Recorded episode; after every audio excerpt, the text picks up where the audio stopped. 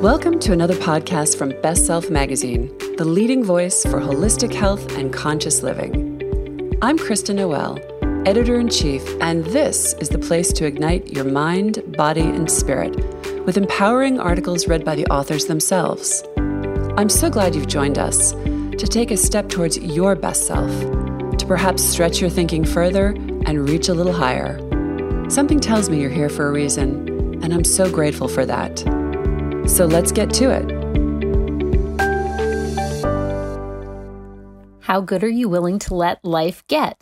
Daily Messages from a Spirit Animal by Sarah Bamford Seidelman, MD. I was seated facing the majestic Apu Pachatusan, a mountain of immense spiritual power in the sacred valley of Peru. Assisted by a local shaman, our group worked with masterful plant medicines to heal. In the first ceremony, beneath the intense Andean sun, I was drawn to a feather that was caught in a tree branch, somehow dangling and spinning freely in the wind. The immense softness and lightness of the feather beckoned to me.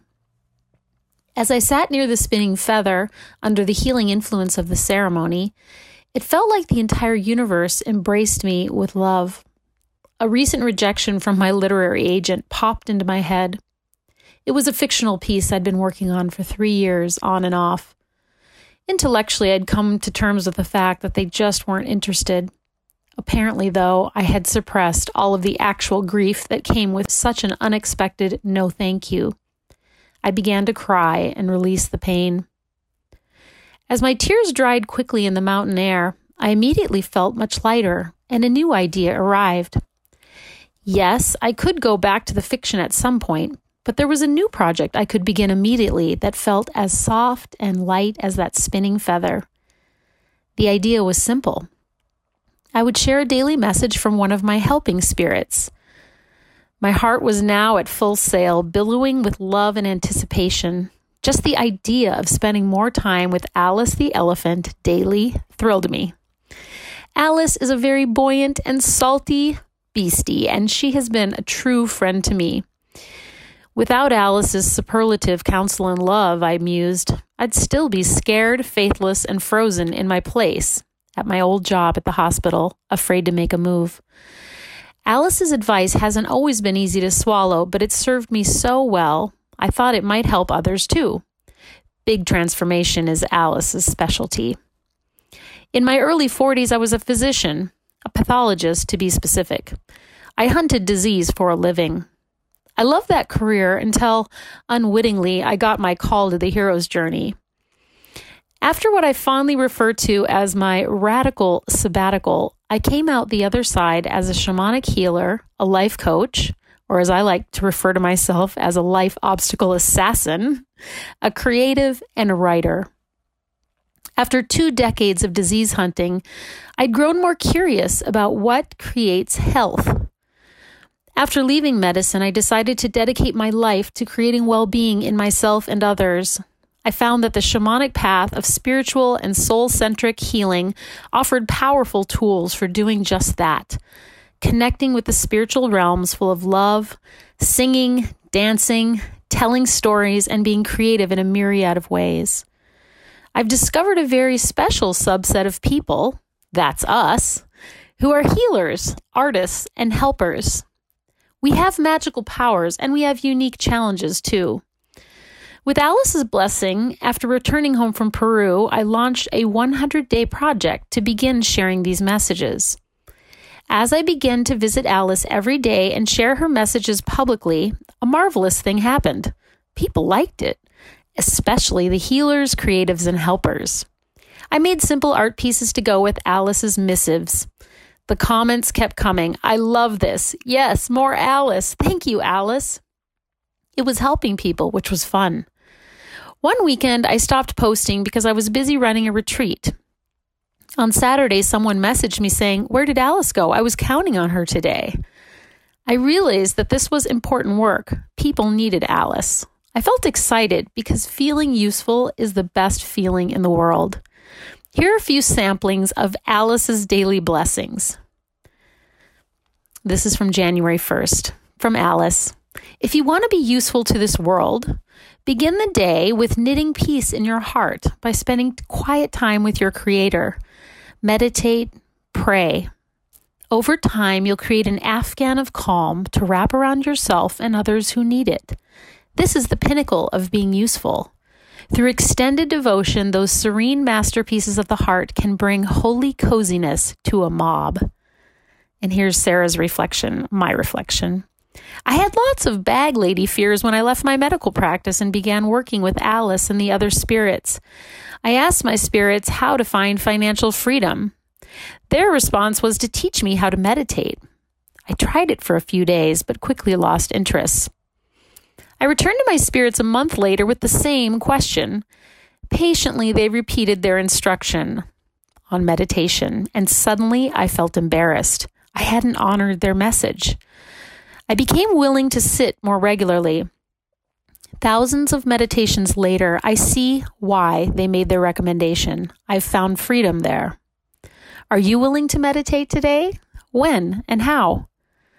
And the prayer is Dear God, please knit peace in my heart so I may be free. I decided I'd develop this beloved project into a book of daily inspirations, one for every day of the year. After each day's Alice lesson, I'd add my own commentary, an invitation or suggestion, and finally a prayer. As I reread the finished book a year later, I see many themes prayer, meditation, humility, moderation, self love, family, friendship, creativity, pitfalls and quagmires, recovering from addiction, and dealing with fear. I had so much fun reviewing old lessons and learning new ones from Alice. Here's a second sample from July 11th. This is Alice's message Never stop chasing love, even if the popo are on your tail. And Sarah's reflection is this advice is a bit extreme, but I think Alice is saying we should never ever give up on believing that an old wound can be healed, or that two warring parties can become friends again, or that we can have all the love our hearts desire. Reconciliation and higher levels of love are always available. Be willing to keep holding the dream and take action, taking action when it feels right. Where do you dream of a greater love holding court in your life? Dear God, open my heart so I may have a greater capacity to both give and receive love. And here's another sample page, November 28th. Give attention. This is from Alice. If you want to make a substantial impact, whether you're making a pot of kitchery for a group cleanse, creating a Moroccan themed pool party, or conceiving the design for a national monument to Maya Angelou, do it with loving attentiveness, and the results will be greater than you could have imagined.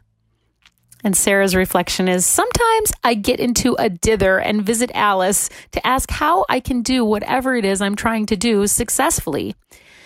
She always calmly and patiently explains again that I only need to do whatever it is I'm doing with awareness and heart.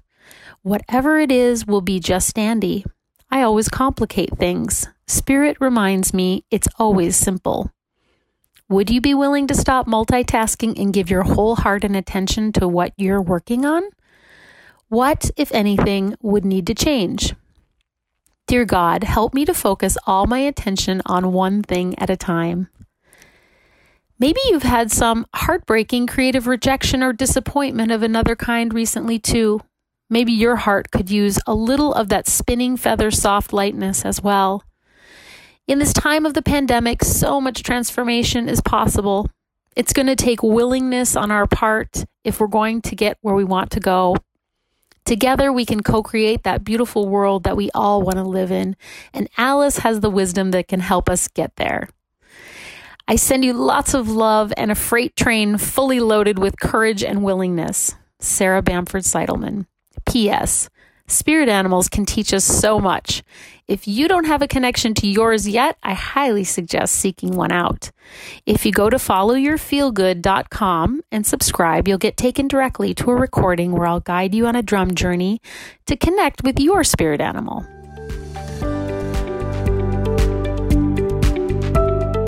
Thank you for listening to this podcast from Best Self Magazine. For more inspiration and information, please visit bestselfmedia.com.